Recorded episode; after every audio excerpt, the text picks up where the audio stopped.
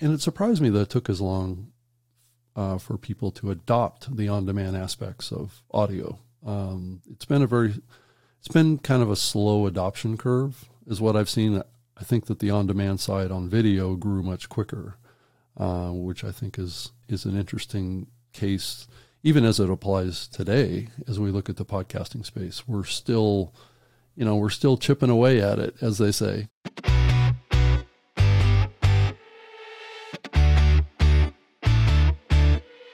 Welcome to Audio Branding, the hidden gem of marketing.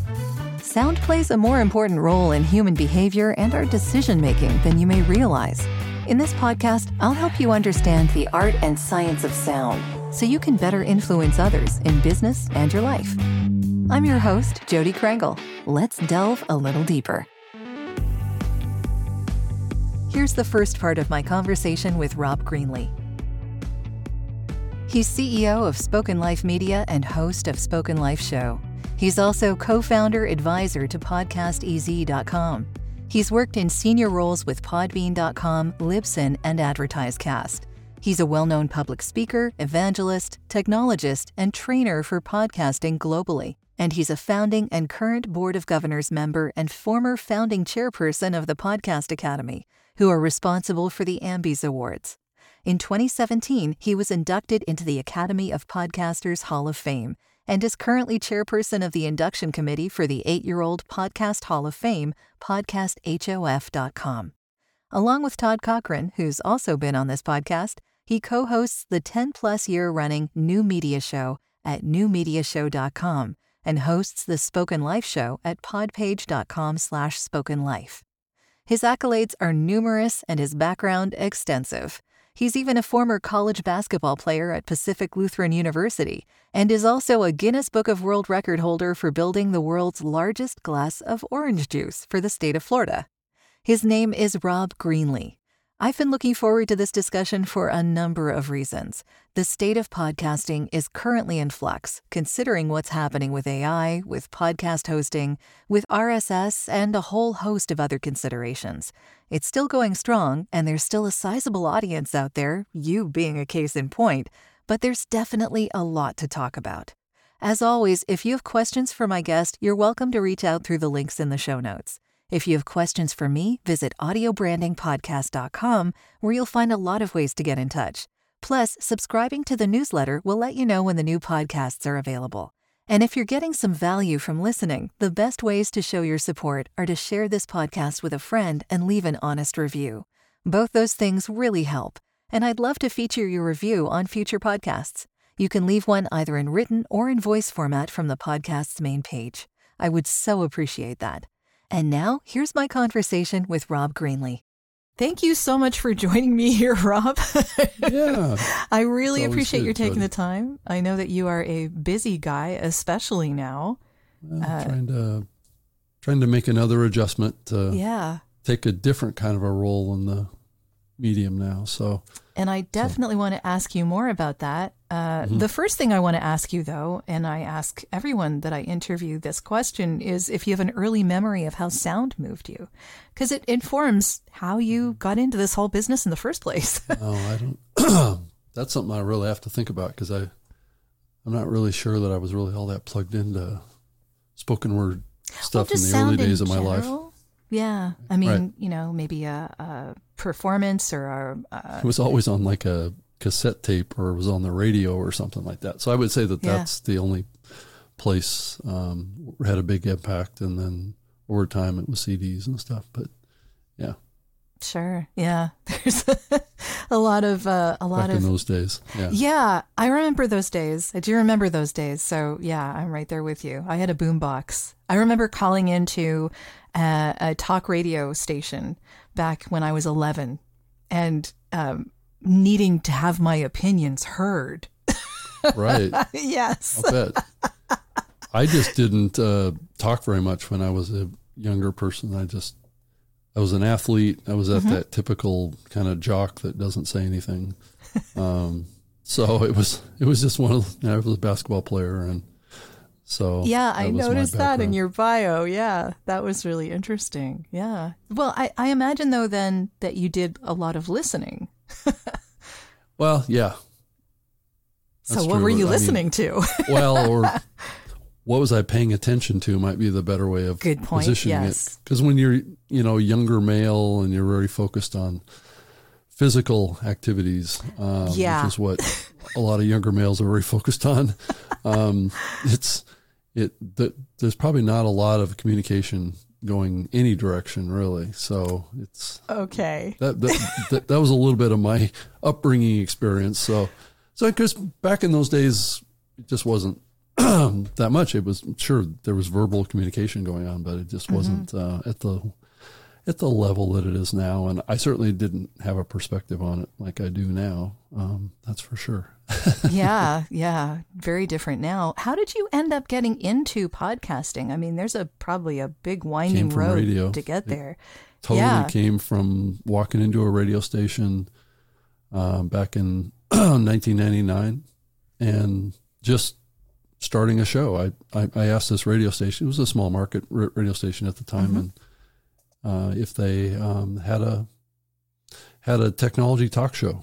And I said, I've got a, some friends. Um, we can come in and do one. So let's let's see what we can get set up. Uh, and they said, well, we have you know lifestyle programming on the weekends, so you can you can come in and get a, a slot at 11 a.m. Uh, in the morning on Saturdays. So That's not a bad time. no, it's not. It's not at all. And I was happy to come in and start doing a show and didn't have any idea what I was doing. So it was I I had some friends that I brought in with me and and my wife at the time and we just started to come up with ideas on what we might want to do with a a show. It started out live on the ra- I mean totally live on the radio, so it wasn't something pre-produced or anything. So that had its own learning lessons that went along went along with that, right? Well, Um, you you're doing a live show now, so I I Yeah. guess a lot of those early lessons have served you well. well, yeah, I think it's more about confidence. Um, Okay. And just being comfortable, um, being on the mic and being in front of a camera to some Mm-hmm. degree. Back in those days, it, I was very scripted. I was very outlined. Yeah. I spent a lot of time doing deep research before the show, and um, I had like three other people in the studio with me, so I had to be able to bring those people into the conversation. So I had to, learn a lot about how to host a podcast. Plus, I, I was also kind of somewhat running a, a board at the same time, and then a, a phone line that people could call into the program. It was a call-in talk show of sorts. All the tech. Yeah. Wow. And then I had a a producer that was running the the board in the main ops um, in the radio station, and then but I had to manage the microphones in the room um, myself on a on an older mixer board, but. But that was that was I've I've got some old pictures of what I did with that, but um, but it was it really taught me a lot um, very early about how to do radio, and then that turned into um, I more and more got involved with the internet distribution of that show. I see, okay. On streaming, and then on an, on a download and on demand basis too. So that became very much a part of what I was doing. I mean, the topic of the show was around the innovation and growth and development of the World Wide Web and the internet. So I was very on topic it. with that, right? So yeah, exactly. you know, so if I'm going to be embracing the internet and the internet is capable of distributing media, which it was slowly starting to develop in that direction um, back in 1999, and and you know with real networks and Yeah, and, real um, audio. you remember that? on the, the Windows Media platform Yes, too. yeah. Uh, was two platforms that I fully embraced. You know, Mm-hmm. I worked with Microsoft early and and got you know some Windows Media streaming servers Okay. uh, from them, or at least got the software, and then I built my own servers and had them co-located. So I had to start out with my own technical infrastructure in order to really do this, because the first server that I used to, actually the first computer that I used to just to host a website and also make MP3s available was just a little desktop computer underneath a desk in an office up in um, the Seattle market. So it was just, I mean, it wasn't anything all that complicated um, to get started with. But that was really there were no hosting platforms back then.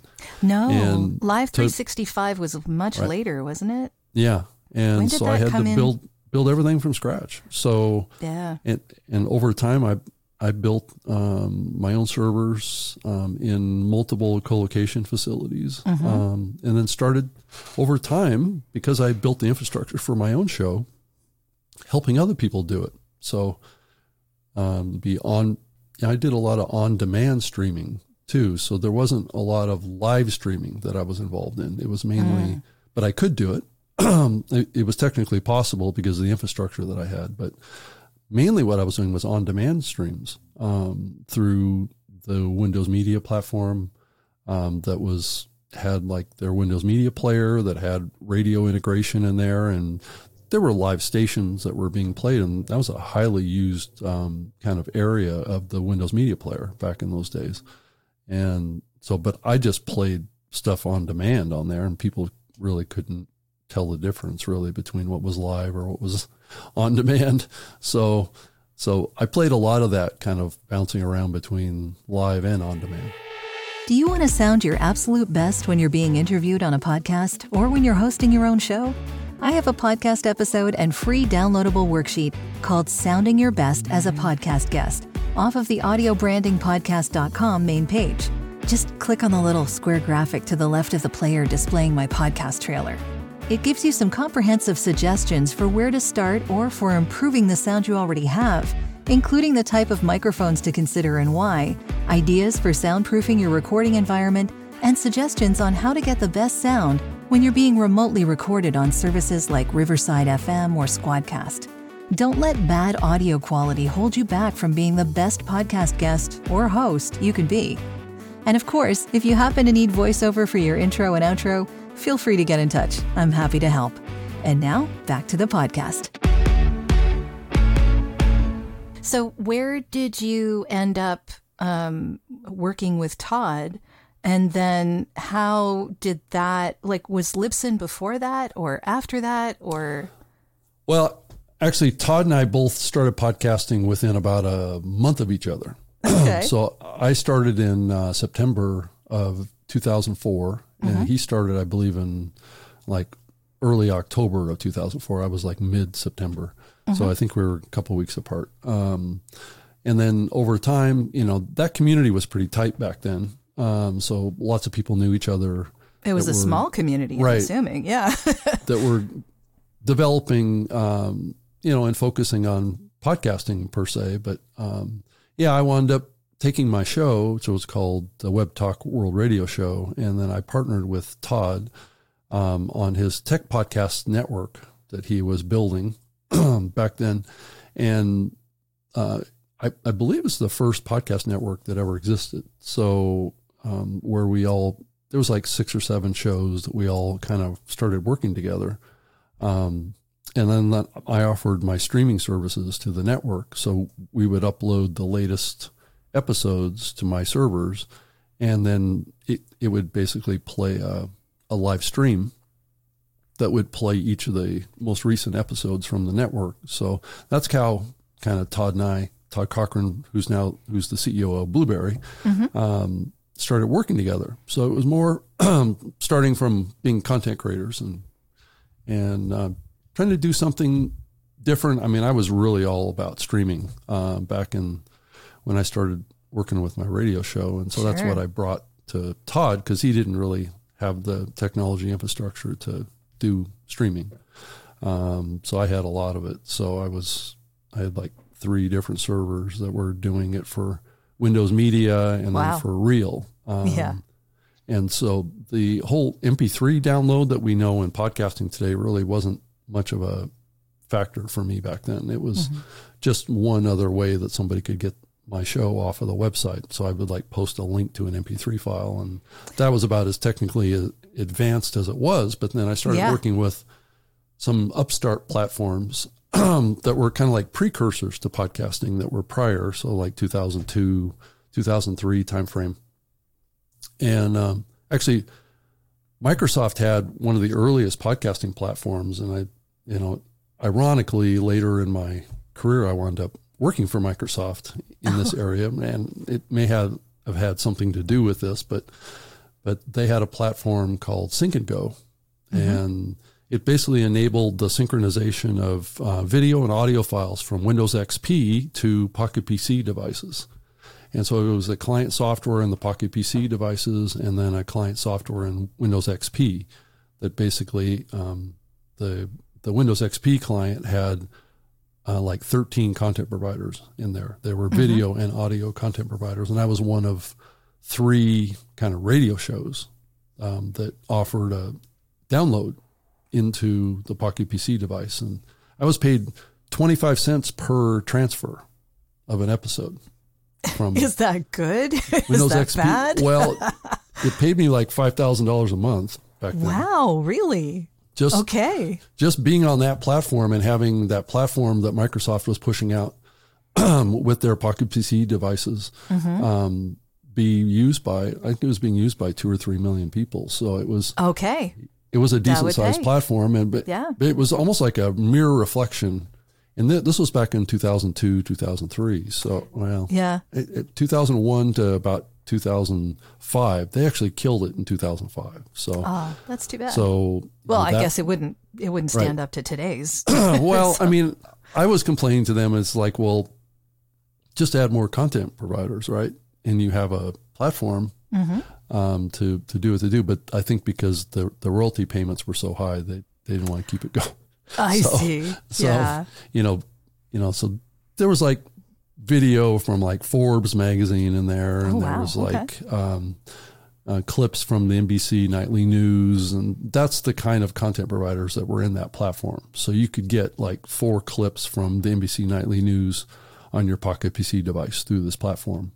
And I'm sure those guys got paid 25 cents per download, just like I'm sure. So, yeah. Right. But that's not bad. I mean, really, as far as getting good content is concerned, that's actually yeah really good content. yeah, it was. I mean, there, there, there was two other radio shows that were part of it. I, I, mean, I knew both of them. I was friends with them, and both of them were early in the the, the digital distribution side of things. But there, there was a few other platforms that were bubbling up in that 2004 timeframe.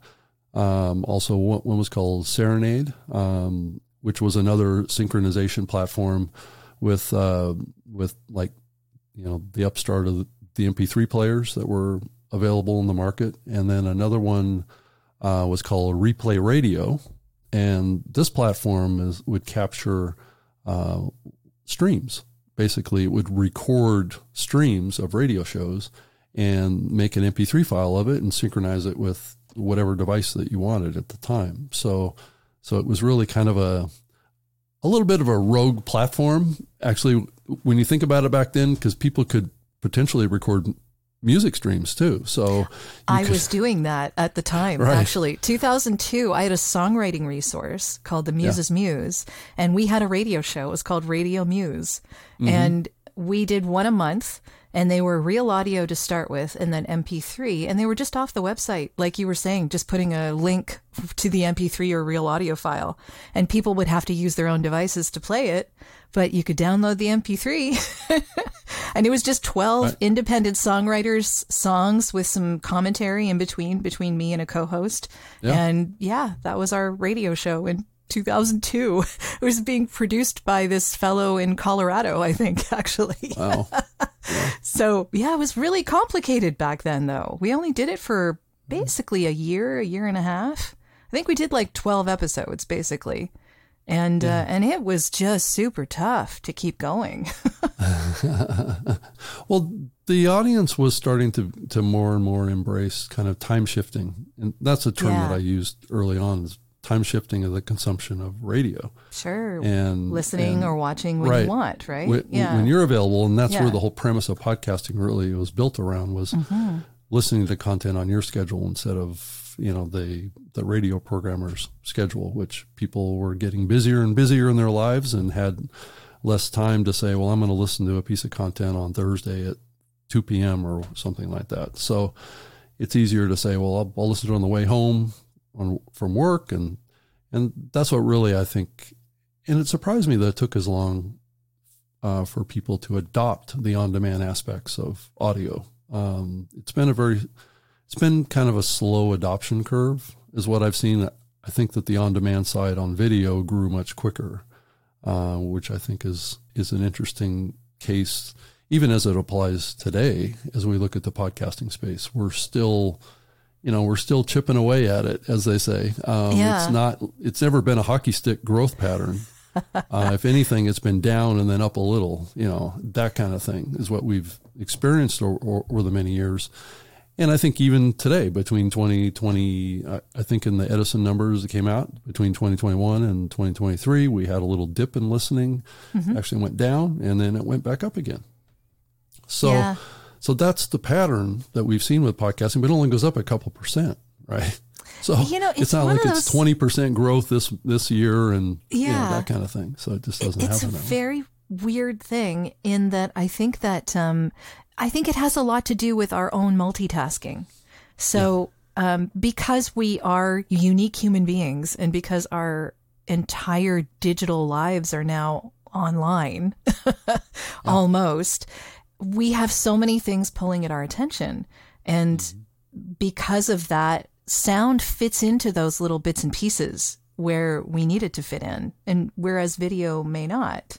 So hmm. it can be hard for people to sit down and it's it's that on demand thing again, right? It's hard mm-hmm. for you to sit down and devote all your attention to one thing that you have to focus on as opposed to listening to a podcast. But it all mirrors our lives, right? So the pandemic has influenced a whole lot of different things over the last few years, I'll imagine. Yeah, it has. Yeah. Yeah. Though I do have to wonder if, if there's a ceiling to this to some degree. Um, A ceiling we- for what do you mean? just the growth of this medium uh, Mm-hmm. is is it you know is it possible that everyone should have a voice? Uh, I think it's an interesting question. You know, I think It the industry would love it if everybody had a voice, but is that what's really good for the listener or good for the content side? Is everybody have a voice? Um, well, like or like you were some- saying, right? Yeah, is there some benefit to having um, better voices, I guess, or better storytellers um, dominate this medium? And I think it's the tug of war in the industry uh, more broadly o- over the years has been this struggle between indie and pro pro creators, right? sure. um, and and that's been around since the very earliest days of podcasting. Um, you know, National Public Radio was involved in podcasting back when I started. Um, They jumped on it very quickly. Actually, uh, a, a radio station, uh, I think it was KOMO AM Radio up in the Seattle market, um, jumped on podcasting right after I did. So it was Wow. really it was amazing what I saw in the early days, and it was really a glimpse. Um, and I looked at it like that um, of what the future was going to look like. Um, and as it's turned out, public radio has been kind of one of the key stewards of podcasting um, since the ear- early days, and it continues to be that way. And if you look at the medium globally, uh, it's very much a public radio esque type of environment outside of the U.S. Uh, I think that the U.S. is a little bit of a unique case because of how it started here. Um, but outside of the U.S., it's very public radio centric and how the culture thinks of audio as well.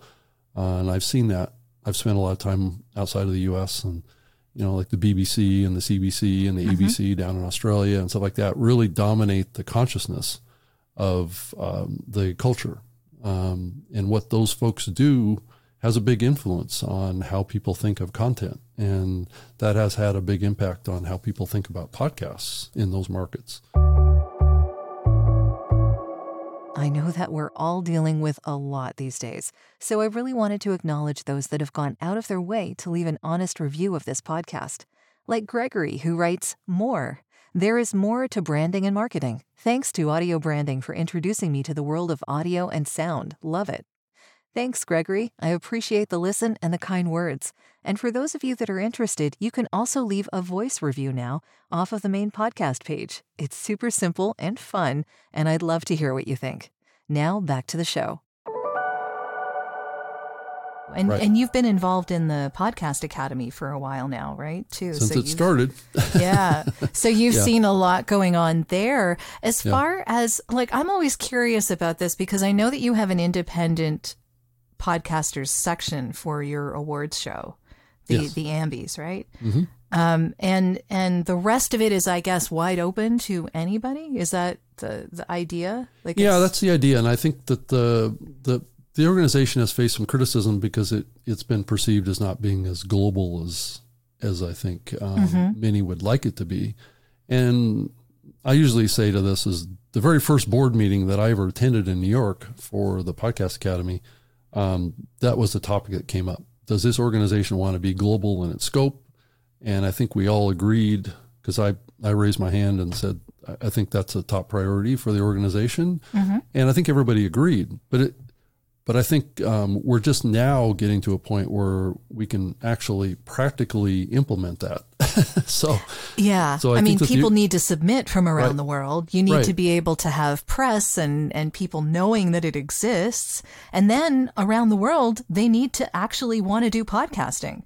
Yeah, and it's been a little the last three years we've seen a big explosion of interest outside of the United States uh, sure. uh, for podcasting and and I know I'm I'm always kind of playing in the space, probably a couple of years ahead of where the space is. So I was seeing um, a lot of interest starting to grow outside of the U.S.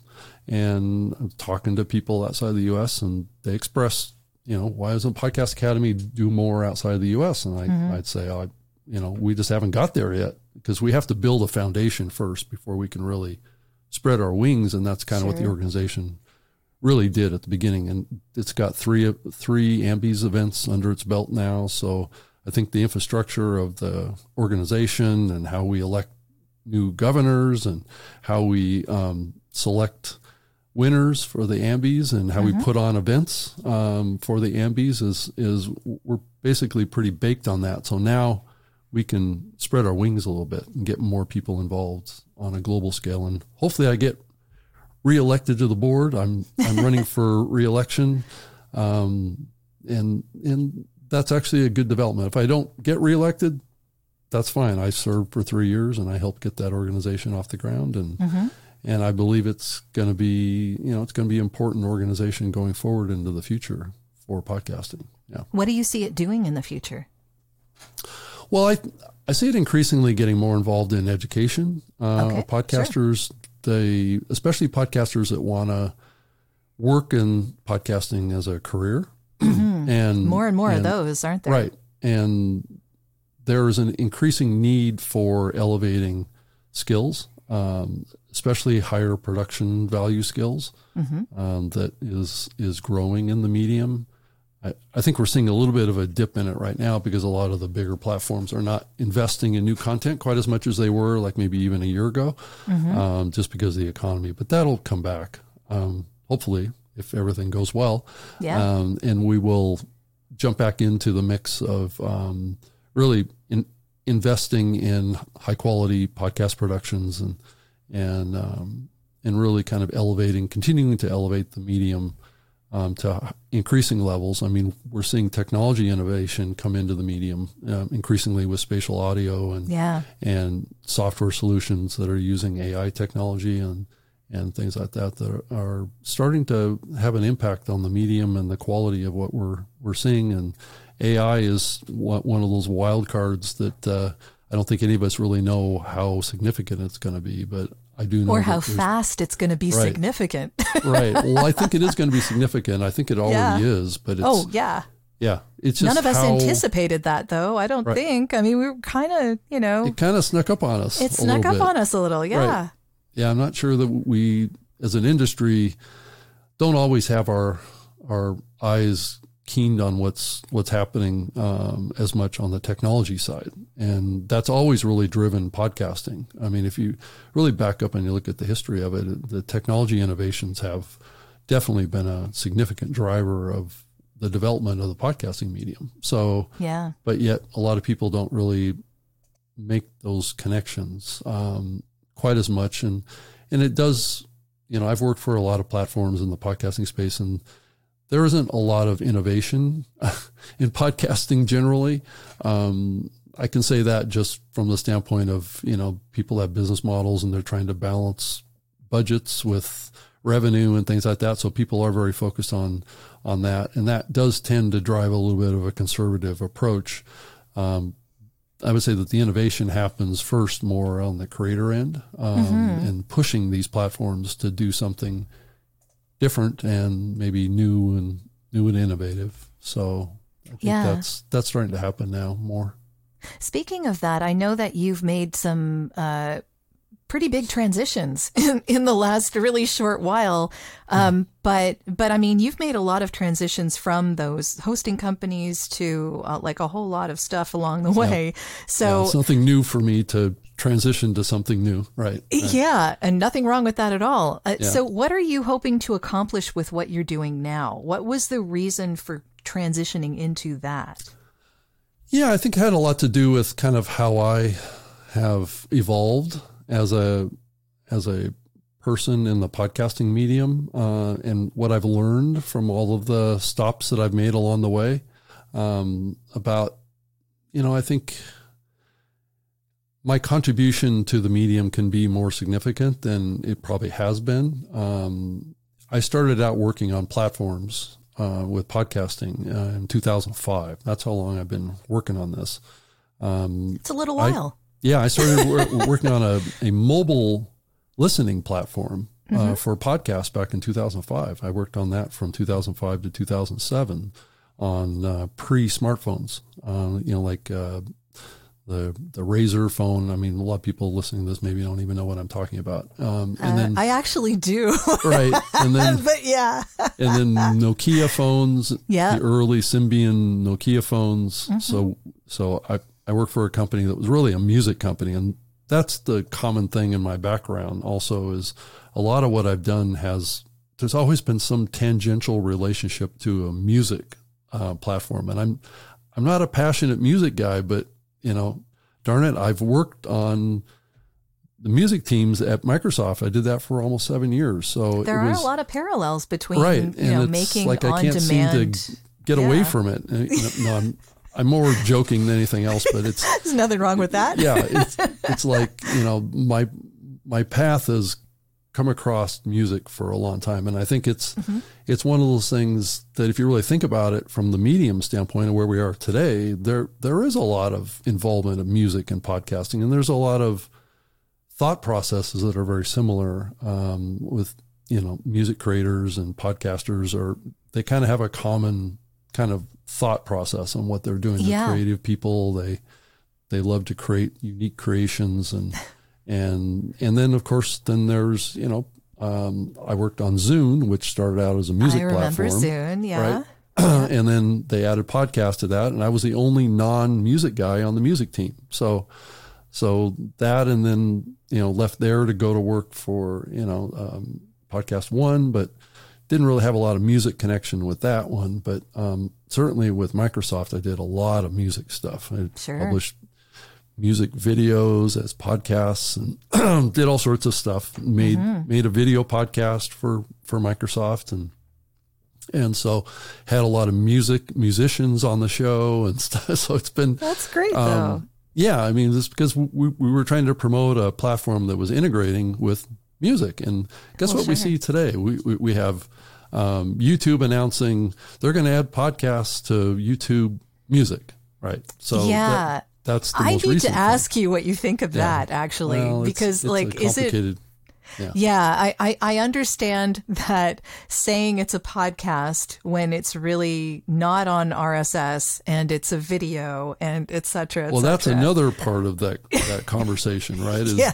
is YouTube's embrace of video, which Mm-hmm. they're calling video podcasts, which which uh, is raising all sorts of conflation, confusion, and discussion in the podcasting medium right now. is as YouTube evolves what they've what they're doing in the podcasting side. So Yeah, it's complicated. It as is a lot of complicated, and it's always is. been complicated with those guys, unfortunately Yeah. because they've they've kind of they've benefited from podcasting for a long time, but they've Sure. been pretty much ignoring it um, for most of most of the time uh, that they've been a beneficiary of it. Um, Well, even now, when they're talking about podcasting, they're not talking about putting up an RSS feed. They're talking about uploading external your video, No, basically, right? Like, yeah, I don't see them buying like a hosting a podcast hosting platform like we saw um, Spotify do.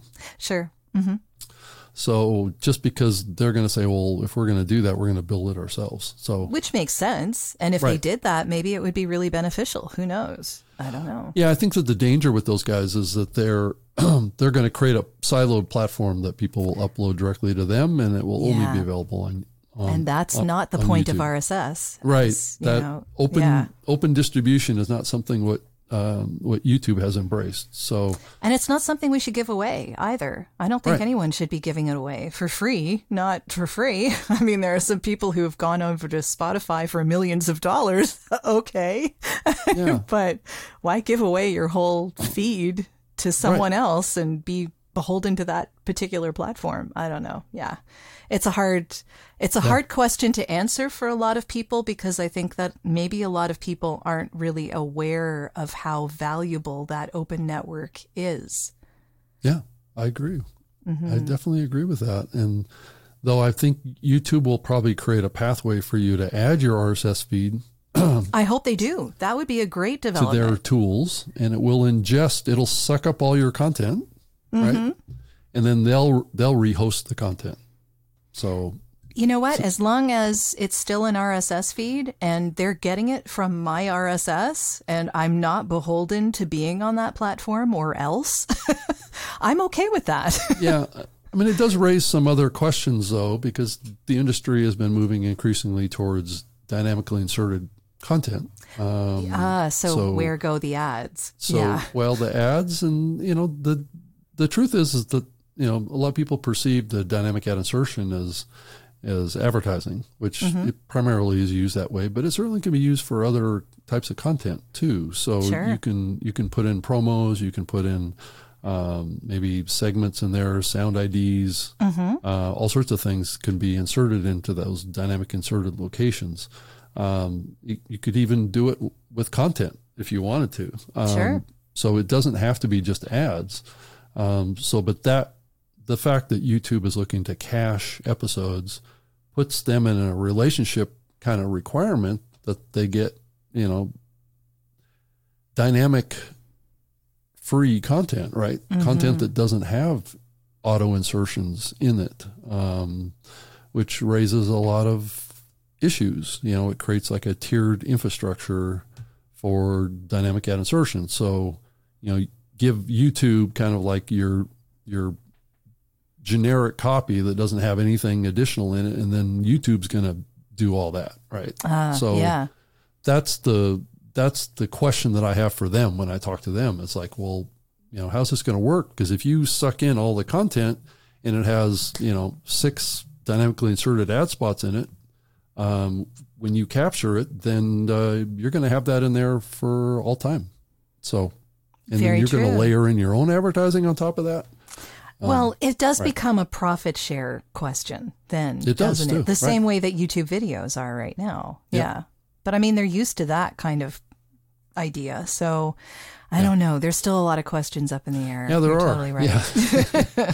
and I'm trying to ask them. So if, Mm-hmm. if you're listening to this, uh, please reach out. I can, I've got ideas on how it can be solved. It's just, are you willing to do the things that are needed to, to, to do that? And the other question is, are the podcast hosting platforms going to basically embrace what's needed? Um, and that's to deliver ad free, dynamic free content to YouTube. So, and why Interesting question. Yeah. why why would the hosting platforms do that?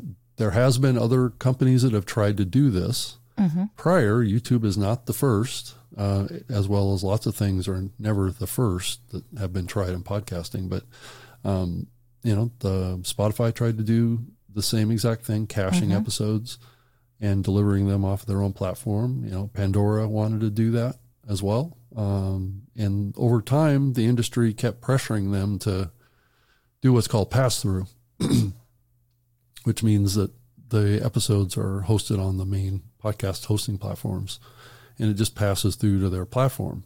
Um, And it doesn't, but then that cuts YouTube out from being able to monetize. This has been part one of our interview. I hope you'll tune in next week for part two. Well, that's the end of this episode. Thanks for listening. And if you like what you heard, why not tell a friend about this podcast? It's available in all the usual locations. Until next time,